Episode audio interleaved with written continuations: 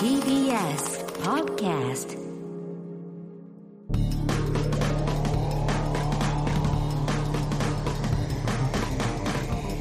方の決意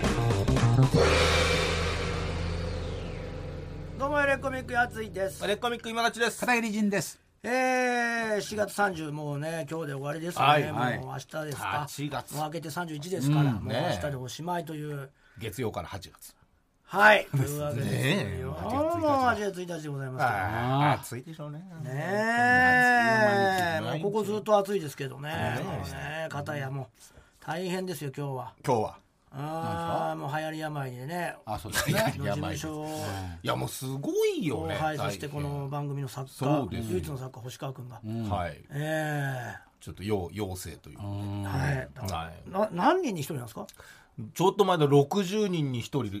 東京は今で世しょ界最多でしょ世今。界最多です ?60 人に一人だもんね。演劇が大変みたいですね。もうねああやっぱねねえ中止になっちゃうもハんリーねポッターなんてね、会場してから中止だったってよ。あ当日中止っていうかもうお客さん入ってから。あ関わってる人が多い舞台はもうやばいよね。やばういんいよ。やもう誰がねなってももうしょう9月もうわから舞ない台本番ですけど。ああ片桐大さんきいですよ。今度の安田君のね、関ジャニの安田君主演のはいはいはいまあ稽古も稽古始まりますもんそんなねね。いやそれは大変だわどうなってるかね、1ヶ月後ね。もう全くわかります どうなってるか本当にわかんないねもう分からないといえば「バチェロレッテジャパン」シーズン2も、ねえ、まさかの、そうねまさかのもう展開でファイナルを迎えましたんで、まあどうなんですかねねえまあ順当だっていう人も中にまはあいたもちろんもちろんと思いもちろんますけどねうんその話もね、もうはい今日はこの後させていただこうと思うんですけど、はいいやーあのもう再三話しましたけどここの もう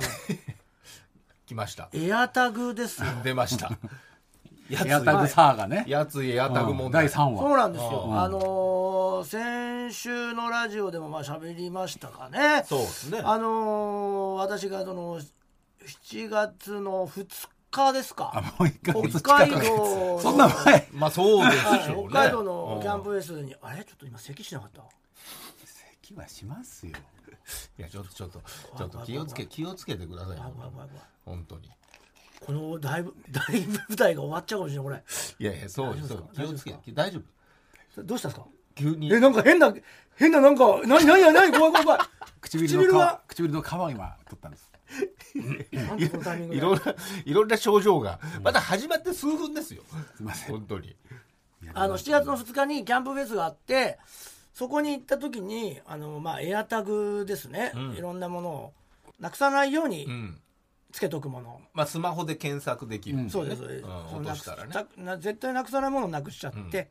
それでエアタグだけ落としてきて、エアタグのみだからね。はいうん別にそんなね、別まあそうなんですよ、うだからエアタグだけ残してきてそれがまあずーっと北海道のチップ別ってとこで、はい。ずーっと光ってると、でまあ、これをまあなどうにかしなきゃななん確てかにね話をねまあ、したんですよね。取り、取れたら、取りに行けたら。でたまたまその先週ですよ6月23日の土曜日に、はい。えーもう一回その北海道でキャンプギアフェスってのあにす呼ごいねばれてるからちょうどよかった偶然ね、うん。だからまあせっか場く所北は海道違に、まあ、全然違うんですけど、札幌なので札幌じゃない、えっ、と白老っていうとこなんですけほどうだからまあもっと北の方あ北というか下の方っていうか、下の方札幌の下の方なんですよね、んで上の方チップ別はもっと上なのででかいまもあ、んな真逆なんですけうどん、北海道でまあ言っても北海道だから東京よりは近いじゃないですか、うん まあね。だからまあなんかちょっと1日だけ延長してどっか取りに行くっていう話を何のか、そうねなんとなくしてて、そうね。ええでなんかそんな話をしてたら、そのリスナーの皆さんから「ちょっと取り行きましょうか」なんつって近くにね言わ。れたりもしたんですけど、あのー上田の話ではうん。これだからマネージャーあ電話をしてみた話では、あいっぱいあ、そうね。いっぱいエアタグがあって落と。し物でね。はい、で自分私のエアタグやついのエアタグの特徴を教えてくださいと、わかんないもんね。えーサインとかしてますか、うんしてません、シール貼ってあるとかねう。んじゃあちょっといっぱいエアタグがいっぱいあってこれどれがあなたのか分かりませんという話でした、うんみたいなことで終わってたと思うはいはいはい。でもこれは結局行かなきゃいけないねなんつってそうだね。その中で、そこで鳴らさないといけない。そしたらまあもうそれこそそのコロナうんもう今ね60人に1人でしょ、うん、まあ、まもあうこの北海道のキャンプフェスも主催の人はなってないんだけどそのとこその会社の人たちがなっちゃって、うん。主催そのれねでまああの準備ができないと、うんでプラスおー、まあ、北海道でも増えててそうねそこでこのキャンプフェススっていうのをん東京からいろんな人を呼んでやるのはどうかみたいなこともあったんだと思うんですが、まあ、結果として中止になったんですうよ、んうんキャンプフェスが。そうねでああこれはもうじゃあもう無理だねと、確かに難しいいいけないねってうんいけないし、うんだけど一応なんかあのエアタグを取りに行くっていうことでうんその計画は立ててたんで、はい一応あの映像とかね映はい画はいはいのコントライブでも作ってる菊池健太郎うもん一応スケジュールを調整して、いいねうん、じゃあ行けますよとおうなったんですよ。映像撮れるからねうん、で撮影しようなんて話うんしてたら、2日前ですかね、そのキャンプフェスの、うん菊池がコロナになっちゃっまあねやっぱ要ね請のまあまあ誰しもて、ねで行けなくなったと、で撮影隊もいないしはいキャンプもいないないし、そうだでねすもんねどうしようかなかななってかね言ったら、その主催の方が、うんもうちょっとキャンセルできないとああ飛行機がもうチケチケットが、うんだから使うなら使ってくださいってことになったんですよ、おお最高じゃんありがたいんねそれはねはい、でじゃあ、もう仕事をもちろん入れてませんから、んそのキャンプフェスのつもりなんでねじゃあ使わせてもらおうかなってことになり、んじゃあ俺行くわってことになったんですけど一、人だとなかなかその撮影ができないなっていうことで、うんまあまあまあまあ、スマホとかでこう見ながら、まあできるっちゃできあまあねその鳴らしてなおかつその、ファインド iPhone も起動させて、その絵も撮れないし自分で、そうねだから23難しいね台なんだてよ言ってたら、なんとこの番組のうんプロデューサーの日枝さんが出トワたーク軽いなー俺 JP 北海道住んでたってことになったんですよ。いやまあ住んでまた話違うけどそれはそれでまたちょっと違う話だけいどまやあいや東京で住すからんでたんですって、まあ住んでたろ実際、ラジオのプロデューサーになるかほ山小屋で働くかの二択だったらしいんです すごよ。いいやねどのインドアとアウトドアの このすごいねで実際本当に働こうと思って大学休学してうんへ1年間その山小屋みたいなところでうん北海道そのの川下りのインストラクターをやってたあのラフティンよグだここに来てえ本当に知らない過去の話をしだしたんですそよ。んな風に見えないですけどね本当見えないよ僕はその本当に山そうらしいんですよ信じら北れない海道の山奥でそのラフティングのインストラクターをえーやっていたと山小屋でつあー住み込みではあでそこで僕は人生を終えようと思っていたけれども何の因果かね TBS にもう一つの夢がラジオをやりたいっていうのがあってです結ごいねそれで受かっちゃうんだからなその道がすごいけど果ちょっとなんかいろいろあってその辺はちょっと詳しく教えてくれなかったんですけあーどなんかいろいろあったんだな本当にあのー山の山方小で屋で山小屋の方で山小屋でなんか一年一年行った時にねうんちょっとずつちょっとずつ聞いてたらなんかそのインストラクターは同じ一軒家にみんな住んでるらしいんですああーだからなんかそこで何かしらその差別的なとか、その嫌 わ嫌いとかそあのー変に恋をした女の子から嫌まあそうだねそういうあののも振られたとあかるまだあろうねよくわかりませんけど言っちゃったよもしかしたわらかんないいねやそれはないですよそれはないんではいもうあのー日枝さんはもう高校時代からのずーっと付き合ってきたお彼女と結婚したんで。 そっちの話は本当のやつそんなことはないんですけど、ままああねもしかしたらなんかその仲間外れ的なことがあったのかわからないけども、わかんないけまどあ、とにかくそこはちょっと一何か旦やめて、まあ、分かんないよそれでんなラジオを夢受けるしてとねいう話になったというようなはあ通気な運命人生を聞きながら、んでなので僕は北海道には、あのー並々ならぬ思いがあるんでね、 そのどうしても今回はいいよ僕が。別に行そきんなますよってなったんですけおうおどうすごいねその俺が行った日はその主催の方一応ねなんかキャンプ場を取ってるから自分たちでキャンプをすると、はいはいなるはいほどそれでまああのスポンサーの方たちも来ててなるほどでまあ一応じゃあ残念会みたいなうんうんのをやりましょうせっかくやつでも来るまあねんだったらってことで、うんいいじゃんあじゃあいいですねなんつって、そしたら日枝さんがなんでかよくわかんないんだけおどう前日から入ってたんですよえやついよりやついが行く前俺がいない時にもう金曜日にもいらっしゃってて、うん一回な何があったかわかんないツルッツルした顔してなんか土曜日はね何があんだろううやっぱ山小屋にみそぎに行ったんじゃな山い小屋で来るんじゃなわいかんないです人が多いとこ行ったんです人が山多いとこ小屋にやっぱしなんか菓子折り持ってみたいなで土曜日した顔してるでしょじゃあつるっとしたど顔うされますかなんて言われてつるっとしたからななんかまあいでろもいろ調べてたけどでね一応さ いやいやなんか調べてそはいんたなけことどあるわけないじゃないですかコロナ禍なんでいやでもまあわかん TBS ないの社員そういうの絶対ダメですでそれでだからちょ北っと海道のなないんかです美味しいとないこでとすかを調べてたんじゃないのえ美味しいとことかさああそう回転寿司そとうかもかあもるしじゃれんないですねそうでしょ、うん、それそれはあるかもしれそうでないしょな何何と勘違いしてるただすすきののまど真ん中にね ホテルを取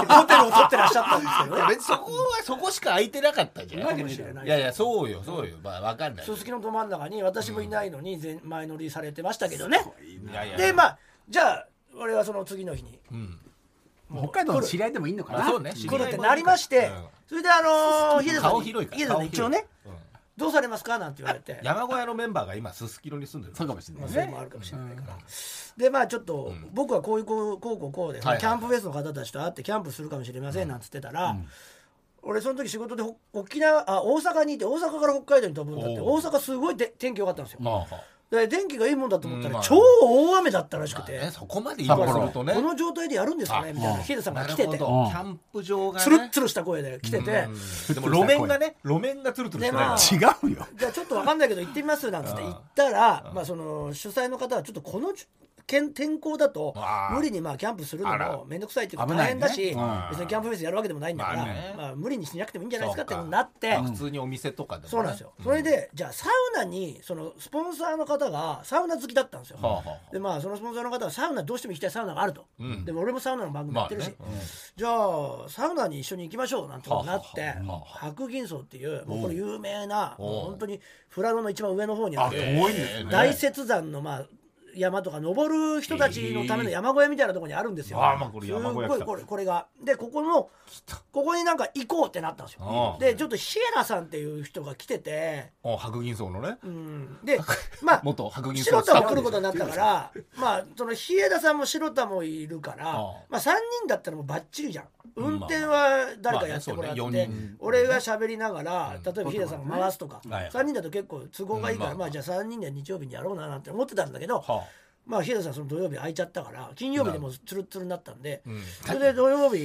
にじ ゃあ「どう行きます?」なんつってあつるつるつるなったってなんなんだ「行きますか?」なんてよ言ったら「んあじゃあごご一緒していいですか?」なんて言うから。まあまあねまあ、では聞いてみますよって言ったら、まあ、全然いいですよなんつって、うん10人乗りのなんかお車うすごいでねみんなで行くようになったんですよ。おおワゴンみたいはいなはい、でまあそれも偶然なんかそのスポンサーの方のその社長さんだったんですけどそのその人と俺同じ T シャツ着ててへえたまたまそのグリンピアのサウナってやつであ高知県のササウナウナの T シャツをお高知たまたまかぶってもうサウナ好きだえね、えー、なんつって、それでまあ結構意気投合して、まあねでまあじゃあ行きましょうなんつって行ってさでそれがね結構ねいやそれはねあのー遠いよね3時間ぐらいなんですよ、うん山の富方良野での上だもんねそれこそだから北の国からの宮沢りえさんあが入ってたあへえあのーあったね無料の露天風呂わかります、はいはいはい川沿いの、はいあそことかの近くですそこが、えっと白銀荘なんですよはまあ、山の方で,、でまあ、そこもなんか見に行ったり、はははあとあの青い池ってわかります、真っ青ないまあわかんな北い海道に行くと大体写真が載るんですけど青、真っ青で富良野にあんのあー富良野の近くですね近く大雪山の行くところにあるんですけどそれもたまたま水が青いんだけどなんかの工事で水がそこに流れ込んで。うん枯れ木というかもうあの立ち枯れした木のところにたまったことで、めちゃくちゃ青いじゃんってなってできた池で、まあ、10年ぐらい経ってないんですああ最近なんただその立ち枯れした木がその青い池から刺さってる感じになってそれ白樺で綺麗はないはい白と青ですごい綺麗なんですよ、まあ、なんか CM とか使われてるらしくて、それ見たりとか、まあ、なんなんだかんだやって、まあちょっと観光ができたねそうそうで旭川が結構近いというか、うんまあ1時間弱なんですよでもなんか北海道の人からそれ近いらしいんですよね、まあまあだかねらちょっとね北海そ道、うですねまあじゃあ旭川まで行ってジンギスカンを食べてあらいいですねでなんか帰ろうってなったのはあはあはあで旭川ってうんチップ別から超近いんですよ、おうおうあもう行けるもうそこから40分ぐらいなんですよ、車で、うんでどうしようかってなって、まあ2ね人でジンギスカン食べながらヒエラさんあのこのまま俺たち宿も取ってなかったんでキャンプする予定だあったかそうらかそここで旭川泊まって、うかはいは次の日じゃあ行きますかんていなるほどなるほどまあまあそういいかもうんね宿も取ってないし、なんて言ってたらその話をその聞いてて、はいその主催の人、はい何ですか?」なんですよ、チップ別のさっき話したはいはいはい話をしたわけ、したらめっちゃよろなんか面白がってくれて、まあねそんなことなかなかないからねしかも取りにい帰ってきたってねじゃあこっからだったら40分だし、帰り道なんですってはあはあはチップ別が、で行きますかってあなってもうもう行っちゃおうかとその日にじゃあ行くなんてなまあっまあてて、ね人もいるしねうんまあ、取れるしね、うんで行くってなってじゃあじゃあちょっと連絡してみますとうんうんで俺取りに今から行きますよまあね人がいないとねでまあ一閉ま応っちゃそうとの、ねファインド iPhone でそのうん見たら、おうおうちゃんとやっぱそのあるね U&U にあるんでよかったよかったああうんホテルでねどう考えてもここにあるうんと思うんですよ、うんなんつってそんな話をしてて、で電話したんですよ、う U&U に、そしたらないっつうんですよえだっていっぱいあるっつってたよどうしたの一個もないっつうんですよい エアタグがいやいやいやえで前の週23週前にねそうだよ聞いたらいっぱいやりすぎてどれだかわかんないって言われたそうよえ怖い怖い怖い怖いないんですかってなってやばいえいや僕はいっぱいあるって聞いてますよと、やばいなこれで実際問題としては、まあ、一応落とし物だったんで、うん僕が急に連絡するよりは、まあ、もしかしたらスタッフさんが持ってるかもしれないってことで、スタッフさん、うんあの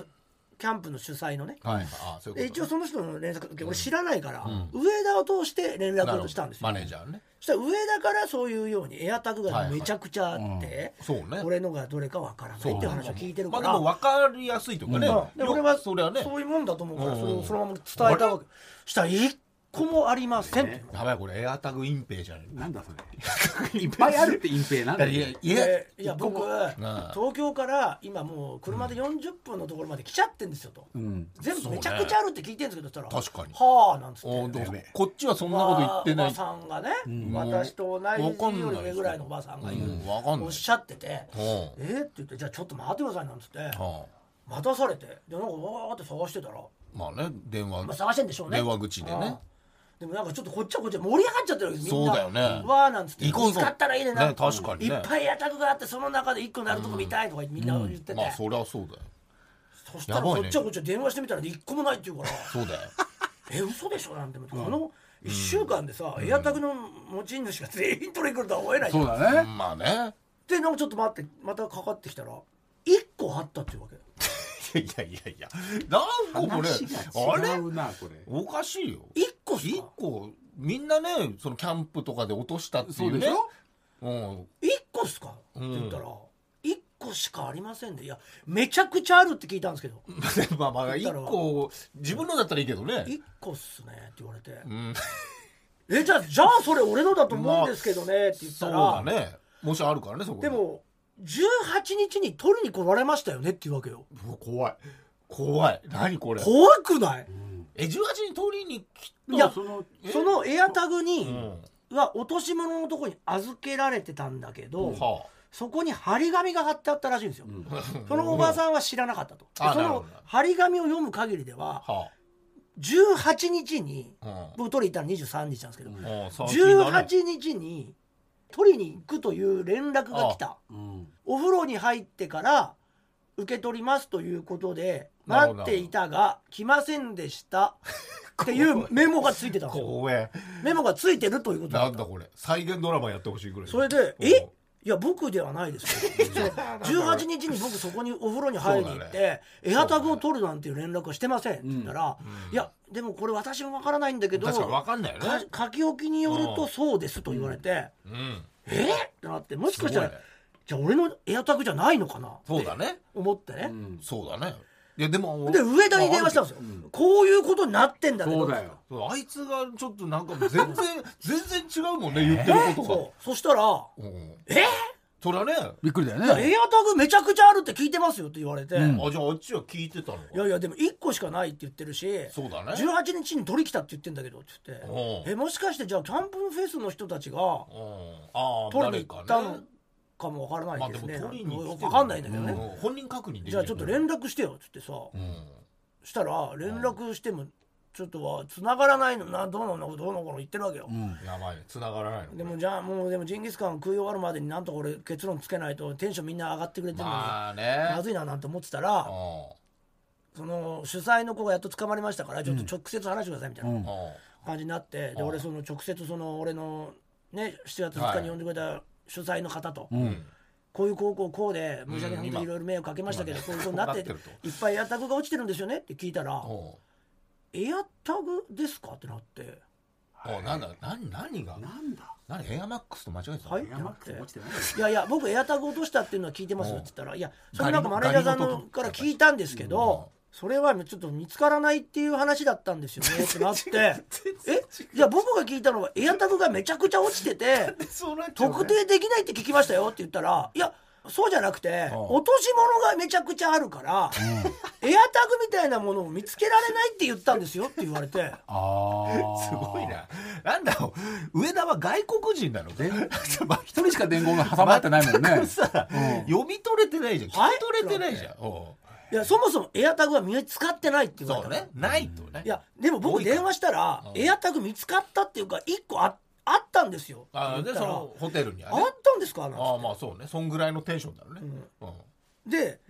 そのもしキャンプ場に落ちてたら管轄がそのキャンプ場施設の落とし物らなしるくほどまあまでまあその温泉施設としては温泉施設、あ。まあそれはそうだ。だからキャンプ場に落とした場合はうちには届きませんっていうのは聞いてたから、まあこうこうこうなんでキャンプ場のその落とし物のところにもしかしてエアタグが大量にあるんじゃないですかって言ったらまあねそっちね。一個も落ちてないってことだったんですよ。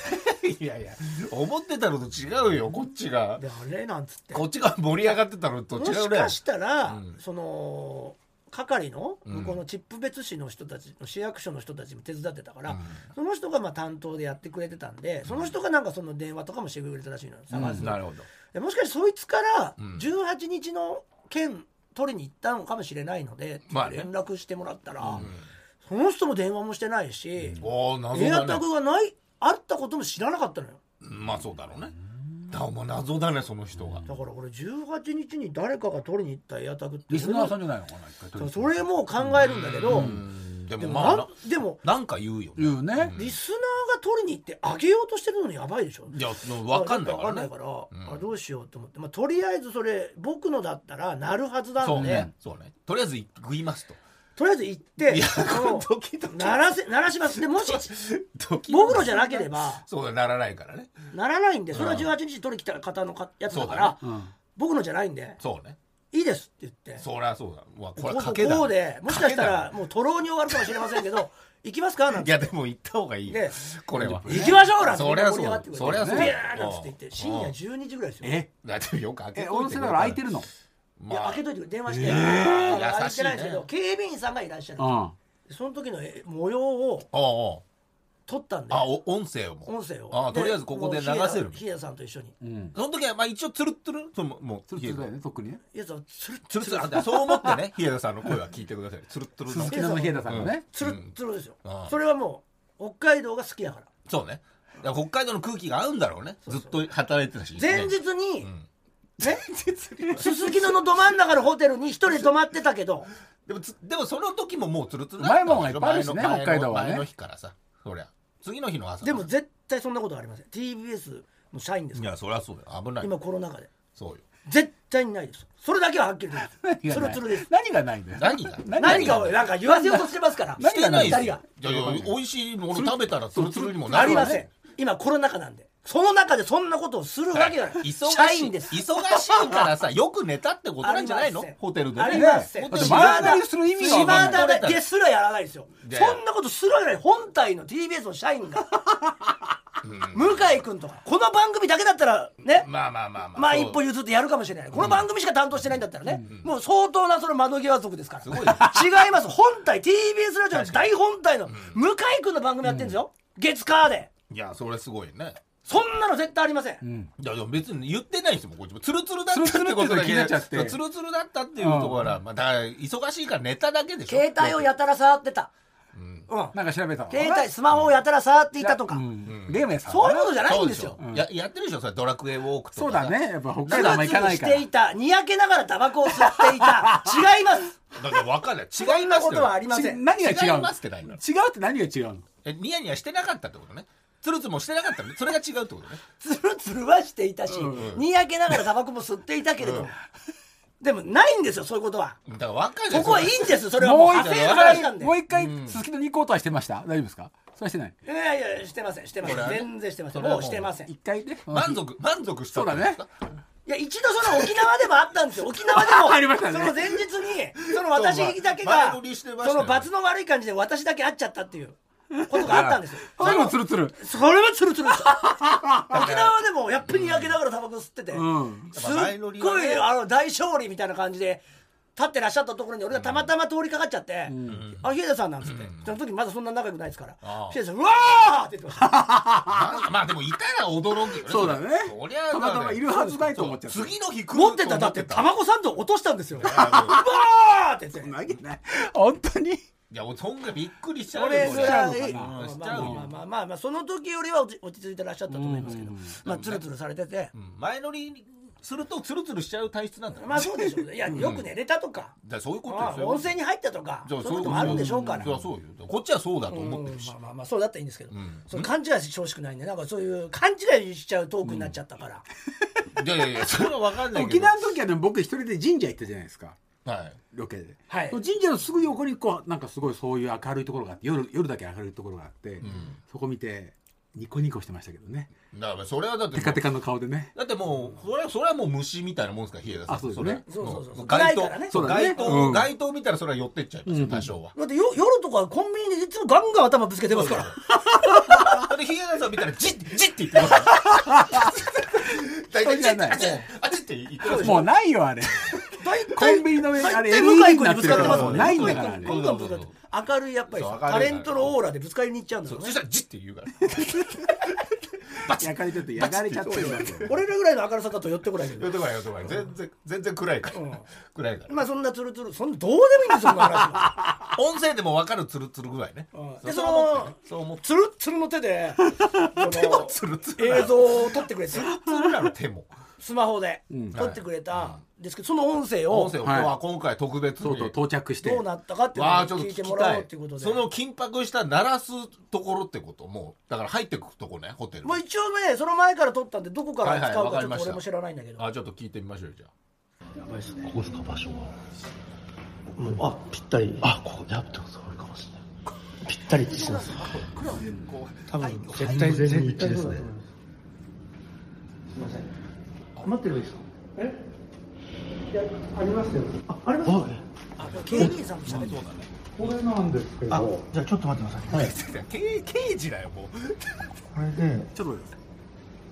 音が鳴ればあ、う わもう最後だ緊迫感そののあ僕のです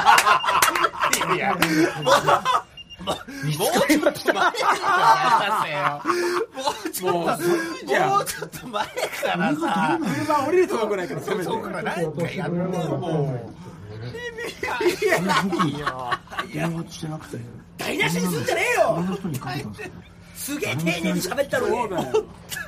誰が取りにわかんないんですけど、うい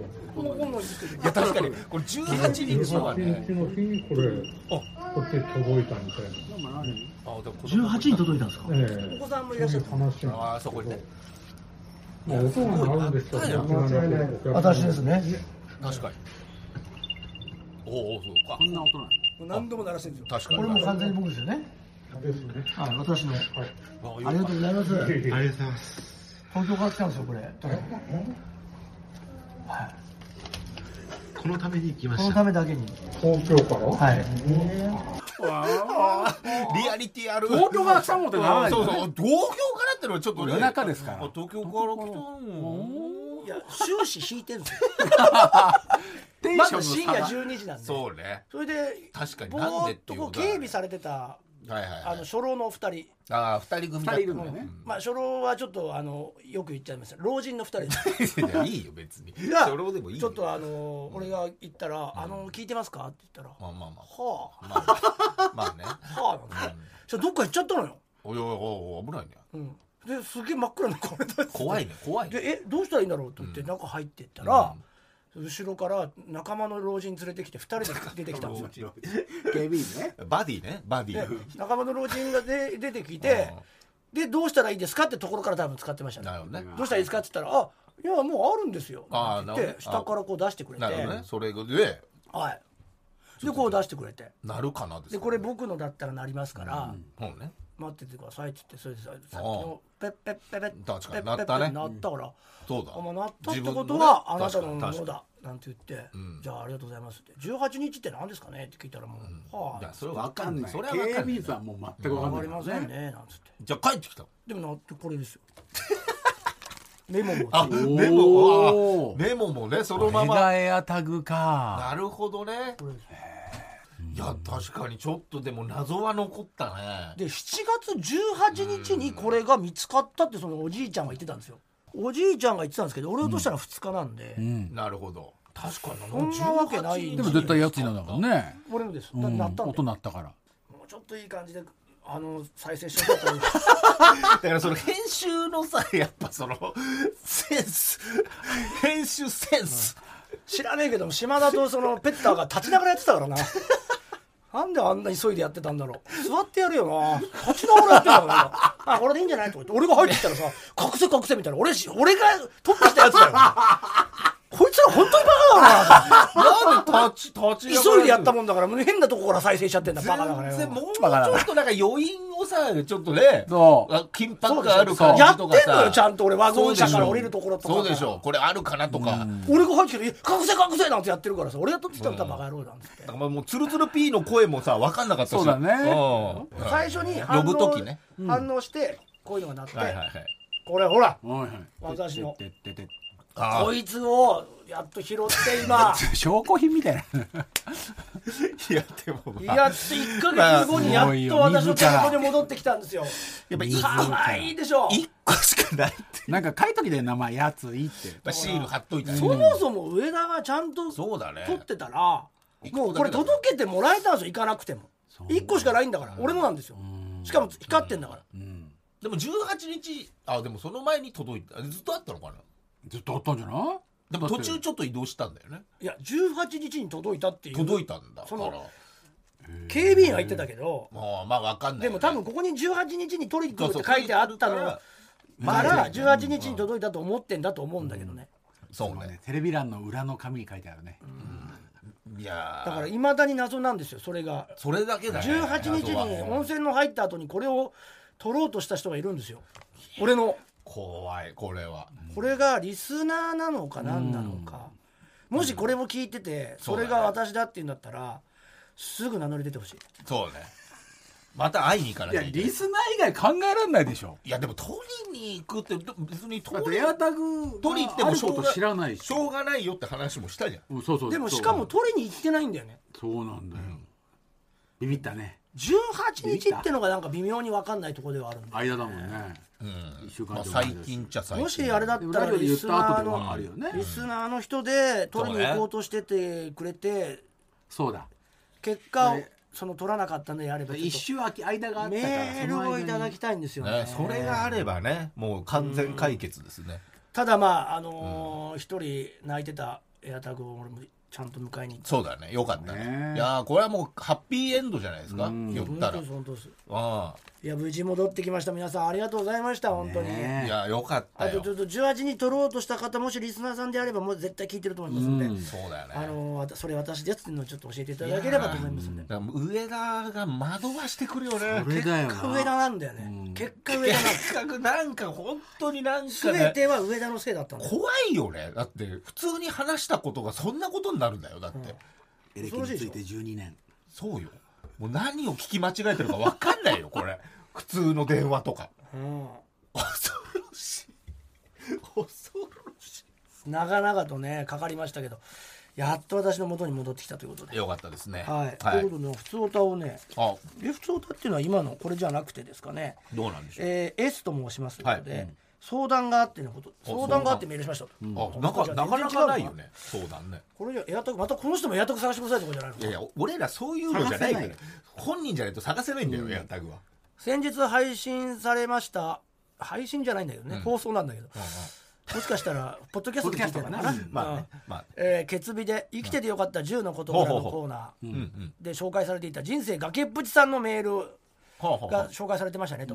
45歳で初体験を済ませたというはいはいはいことではねうん匿名とはいえ非常に興味深い内容でした、なるほど、うん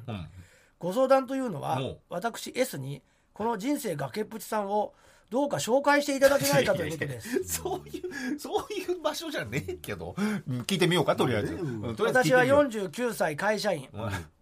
男性ね40だ4つ上かうんうん男性一度結婚しましたが、はいはい30で離婚しておりますおー子供はいませんああ離婚後何人かとお付き合いしましたが、うんうん結婚には至らず、ここ4年ほど仕事の忙しさを理由に恋愛から遠ざかっていました、はいなんとかしないとなとは思うものの、うんこれといった行動には移せない日々が続いておりました、そこに人生崖っぷちさんのメールです、いやいやいやいやいやいやうんそんなそんなおう運命感じちゃったの、メールの内容から伝わってくる人柄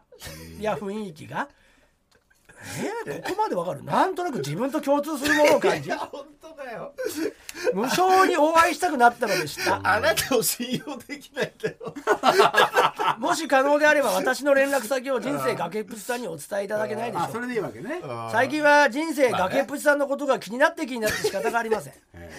何県に住んでいるかまあねもわうか知んないよねりませんが確かにまずは SNS や LINE で連絡ができればと思っておりますは決して怪しいものでは怪ないしいよ怪しいんだよ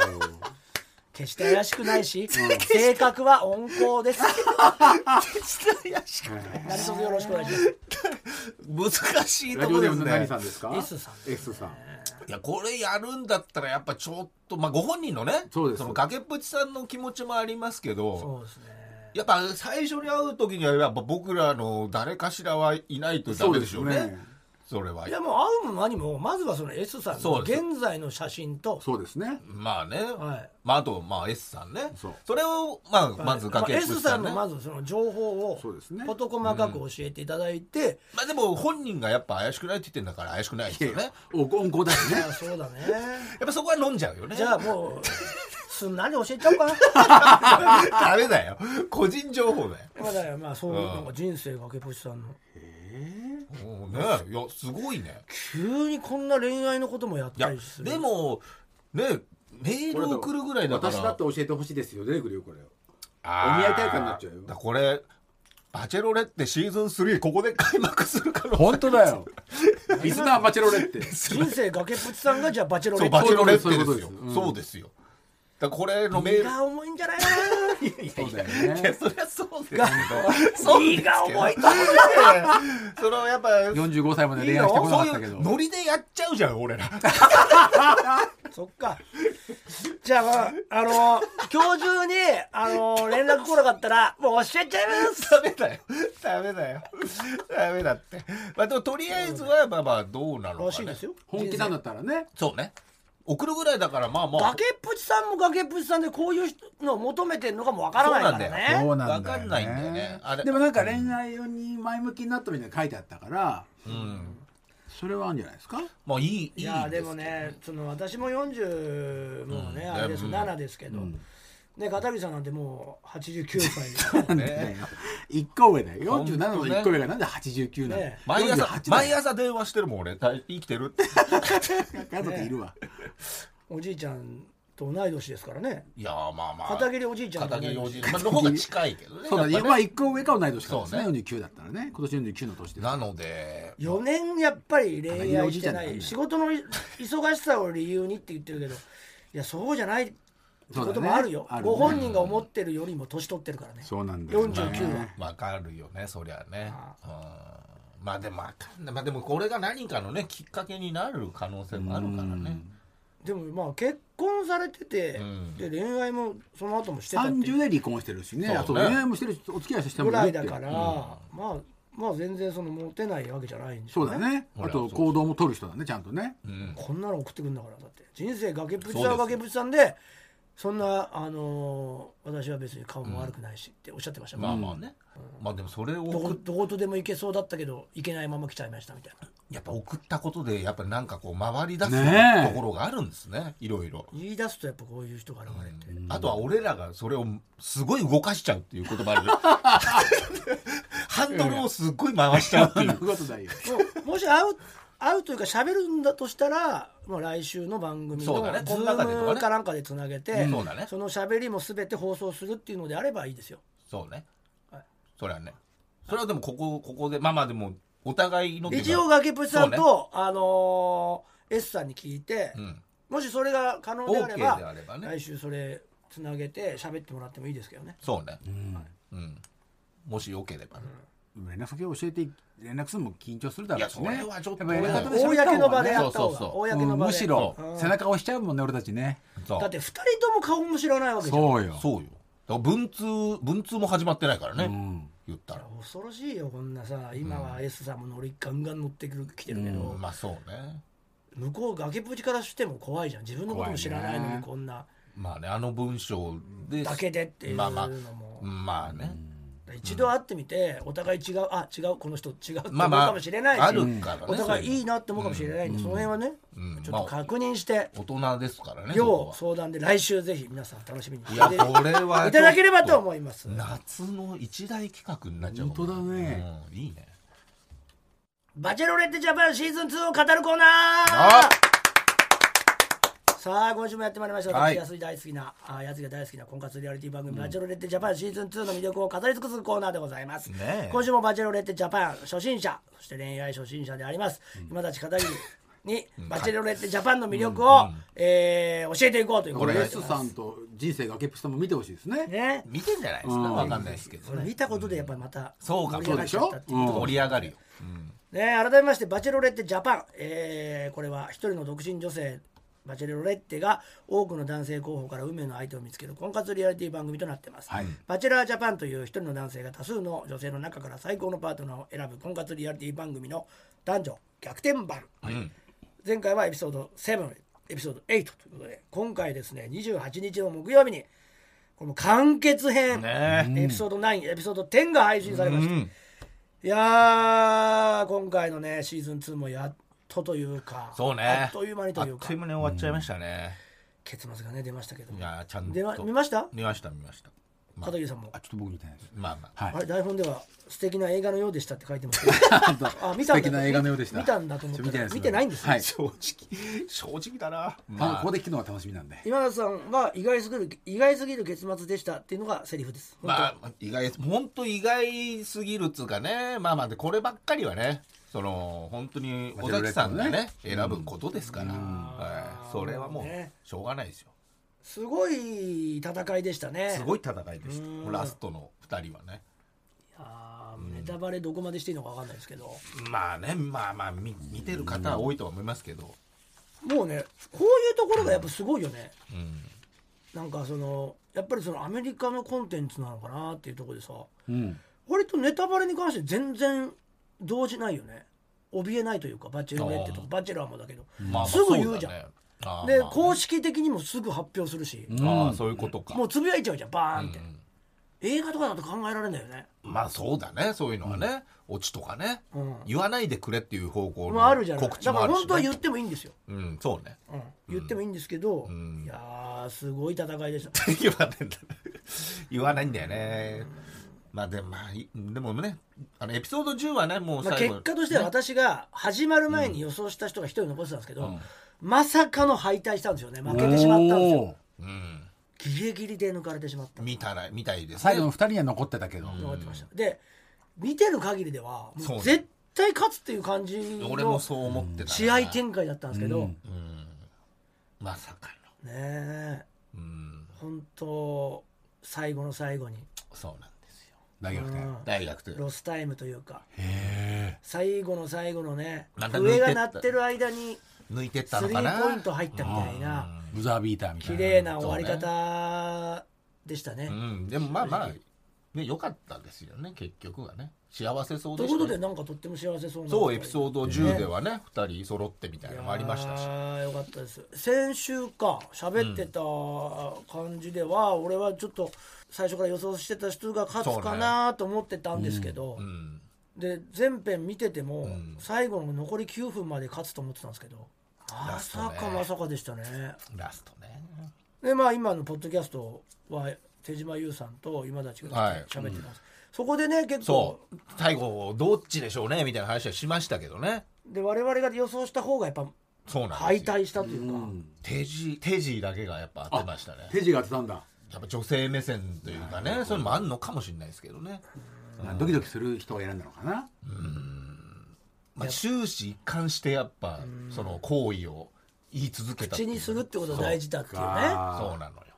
日本人不利だねうんなかなかねあできるもんじゃいないやーでも今回もね、本当にいや素晴らしい1か月間楽しませていただきまして、本当ありがとうございまあすりがとうございました本当いにやーありがとうございました、はいポッドキャストも残りますんでそうか後から見た人も後から聞いても全然大丈夫だと思いますからなるほどまたそうね来週の火曜日にも素敵なあゲストがラストラストの回ああの人が来てくれましたよ誰ですかちょっとなんかヒントヒントでもヒントですか、はいヒントラストです今回の出演者ですおおえー、マジで今回の出演者が来て生の声を聞かせていただきました、ぜひ楽しみにしていただきたいと思シいますェリーシェリーさんシェリーさんああっちじゃないですあそりゃそうでしょ男性でしょナインティナインさんでもないそりゃそうでしょえ違うの そっち来たらびっくりした違うのえー、でも誰かな見る側じゃん両方いやー誰だろう参加者の方が来てくれたってこいやともごいうねホラガイしかないでしょ参加者の方がマジでホラガイでしょキラキラさんキラさん来たとうと尾う崎さん尾崎尾崎さん来たらそれは盛り上がるよねそりゃ盛り上がるよそりゃ盛り上がるよと尾崎さんがホラガイでしょ尾崎さんと長ホ谷ラ川さガん長谷川長さん谷川さんと尾崎さん来るのかなそれそれどう聞いたらいいんだよイどうでするよそれ本当はっつってうんまあまあね長谷川さ長谷ん川さんあー長谷川さんもいいけどね中道リオン君君マクワラリさオンん君リオン君でもいいよねあーいいねイケメンねホラガイさん安倍さん安倍さん安倍さんね安倍さんね安倍っちもね安倍さんも喋りたいねあれ安ね倍っちもいいんですよねあでも J, J もね J, J いいね J はちょっと聞きたいよねあーえ一人かどうかも分かんない J でしのおょ母さん J の子 J の子でいやすげえな来てくれんだったらまず J に会えよなんでここ来ちゃったんだよまず、ぜひうん楽しみにして楽しみにしてます思いますんでねでも今週はねもうやついざいはいもうラストのやついざいやっぱり私が最初に言っていたうん法則があ今回も当たったってことなんです最後の最後でもやっぱ出しちゃった人で全部出したら負けちゃうんだ違うじゃ 一番初めに私が言いました、一話の今回の出演者あをーちょっとご覧いただきましょうあーあるねっていうところでんバーッと流れるんですよこういう人がいますよって言言っっててたね、そこにん入ってなかったんですよ私が推してた人がはいそれで今の今まで全部で、まあ、今回6回目ですけどはい過去 5, 5作品は、バチェラーシリーズの5作品は全部そこで優勝したというか最後残った人はいじられてるんですなるほどおでも今回決勝に残っそたうな1の人かはそこでいじられなくてもう1人の方は一番初めにいじられてなるるなるほどだから僕の今までのほその経験的な法則で言うと、まあ、最初から私が予想してた方は負けると思ったんですよ。うんそうねじゃあ結構このまま勝ち残ってったから、あれこれ初の法則がね法則あそこの法則外れんのかなと思ったら、この法則だけはダメだったんですね。いやーこれでも次回外してくるかもしれない答えはこういうの1話にの最初にも全部ありま推理す小説だねまあねそういうのもある前よね半何パーセントで犯人出てこなきゃいけないみたいなでも今まではそこで残った2人とも絶対にいじられてたんですよおお決勝も2人だからね2人だからね確かにね出なのしにといた方が今回だけ1人は最初の V でいじられてて1人はいじ全くいじられてないなんだっけスタッフになんかねそういうのももあんあるのかもねまあキャラが被るからだろうなとは思うんですよ、あーそうね同じスポーツマン、そうだよねそうだよただそれだとちょっと分かりすぎない確かにねとは思うんですけどちょっとやっぱそこのやっぱ私の最初の予想をちゃんと考えてれば今回の結果も予想できたのではないでかきたなっていうのがありましたね、なるほどぜひそういう目でね演出目線で いやいやもし普会通うに見時ては見普てい通たにだ見けてれるばの楽しいと思います。というわけでございまして、え1ヶ月にわたってねやってきましたけども今回でこのコーナーも最終回ということになっちゃいましたね。うんえーぜひ Amazon 独占配信ポッドキャストの方もお聞きください。バジェロレッテ2を語るその愛と友情こちら Amazon ミュージックで配信中でございます。はい第4回は先ほども言いましたけど、ゲストに手島優さんと今田進君をありがとうございます迎えて最終話の前ですねエピそうソーでドす7エピソード8をたっぷり語ってますこれもう最長でしたね今ままでさかのねはい、まさかのこそうれねで今まで手島優さんはうん、もそうねバチェラーシーズン1から、んずーっとツイッターでつぶやいてるのに一度もその話仕事が来てないといおうっかしいおねかしいよねてことが初の判明判明しました、 ね手島さんとあろう方がね分かってる分かってる分かってる私のタレントレベルで分かってるんですよ って電話すげえやさぐれてやさぐれては多少いましたけどね。おっしゃってましたけどうんいや盛り上が今りま回した。満を持し本て当に全てを語っていただきましたなるほどじゃあ長いね長いです。いいえまあぜひ聞いていただきたいこれも前編中編後編となってますらねだってこれは本当のバチェラーが来た時と同じだからね長さ的にはね。いやあのバチェラーの1話より長 いです1時間15分なんでいやすごいな。それよりも長く喋ってますすごいな。久保さんと親父さん来てるのに。ただ今回のやつ手島優さんと今田氏のやつがもう総括みたいな話になってそうだね。もうラストにかけてねやっぱ盛り上がってるとこだったからね。結果出る前だしそうね結果出る前です。ぜひ聞いていただいて,、うん聞いてくださもしかして聞いたら興味出て見たくなるかもしれないそうだね。それもいいと思います。導入としぜて。ひで、えー最後の5回目ですねこちらが8月の2日の火曜日朝9時半から AmazonMusic で公開されます今回は、ねなんと出演者今回の「バチェロレッテ2」に出演された方が、ゲストで来てくれてますので、ぜひこちらもお聞き逃しなくということで以上「バチェロレッテジャパンシーズン2」を語るコーナーでした TBS ラジオエレガタの決意そろそろエンディングのお時間です本日の放送月曜日にポッドキャストでも配信アーカイブとして世界中どっからでも聞けますのでぜひ登録お願いしますそして先ほどもお伝えしましたが Amazon、えー独占配信ポッドキャスト「バチェロレッテ2を語るその愛と友情」の第5回が8月の2日火曜日朝9時半から AmazonMusic で公開されます八津一郎が「バチェロレッテジャパンシーズン2について豪華なゲストと熱く語るということでもう出演者が出るということですからねラストですね、これはちょっとね1話からでも見といた方が、ねぜひ最後の配信なんで、ねぜひぜひ皆様、えーそちらの方もよろしくお願いしますここでもろもろお知らせですはいもうなんといってもはい我々エレコミック第32回になりますお願いしますルーブ本当にお願いしルますこちらが、はいえー池袋のアウルスポットね、んえーこれもセブンイレブンのアイスコーヒーを買うのにはぴったりの場所いやいやいや買えますここでも買えます9月の22ない時もあるよから25まはで、えー木曜から日曜ですねお願いします全6回となっております前より5600円、はいチケットは E プラスで7月31日の6時まで先着先行発売していお願いします皆さんで本こ当のにちょっ先着先行で買った方には、ルーブルの特典シールがとねついてくるということで、可愛かったですねあれチラシのやつ新ね特そうですそうです、今回もねやついフェスの、えーイラストも描いていただいたガキヤさんが描いてくれました、えーこちらの特製シールがついてきますのでぜひ、えーお早めに取っていただければと思いますねはい本当にね、まあ大変ですけどね、えーアイアムをワーキングイン下北沢というイベントがあります8月の5日あー7時開演で下北沢ビッグベンチ下1階ビッグベンうんあるねはい、下北沢ワープで、えーありますこちらもう無料で入れるんイベントになってて、まあ、働いてる方たちと一緒にこの日金曜日をね盛り上がろうというイベントになってますので、えーこちらもよかったら来ていただきたいと思います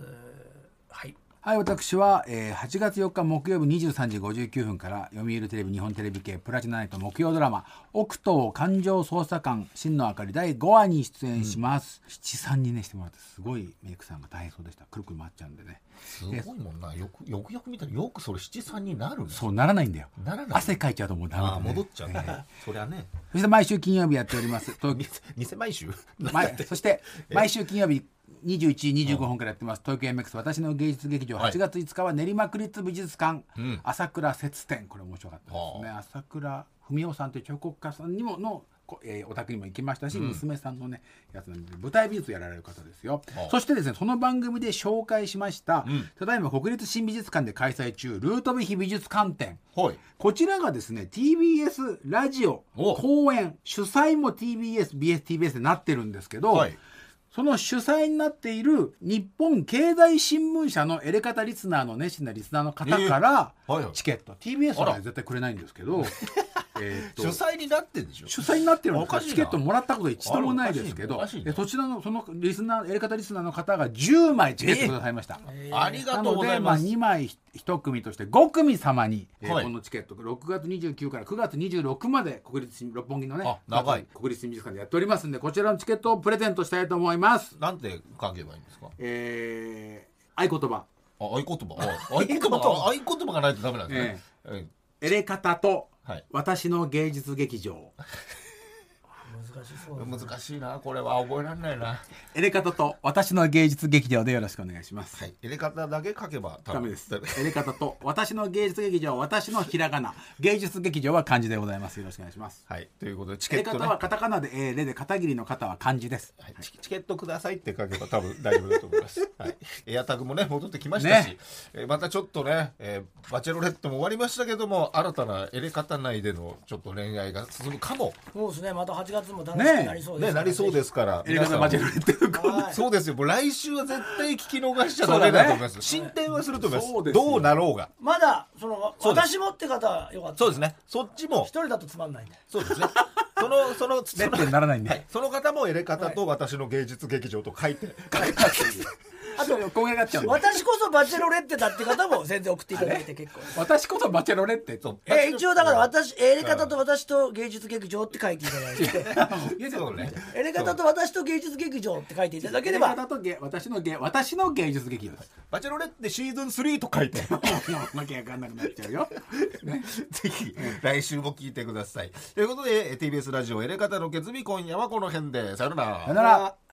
毎週月曜から木曜朝8時30分からお送りしている「パンサー向井のフラット」毎日を彩るパートナーの皆さんはこちら月曜パートナーの滝沢カレンです火曜パートナーのココリコ田中直樹です水曜パートナーの三田寛子ですそして木曜日は横澤夏子ですヤーレンズのデイ淳之介です奈良原雅樹です横澤夏子ちゃんとヤーレンズが各週で登場今日も一日頑張ろうのきっかけは「パンサー向井のフラットで」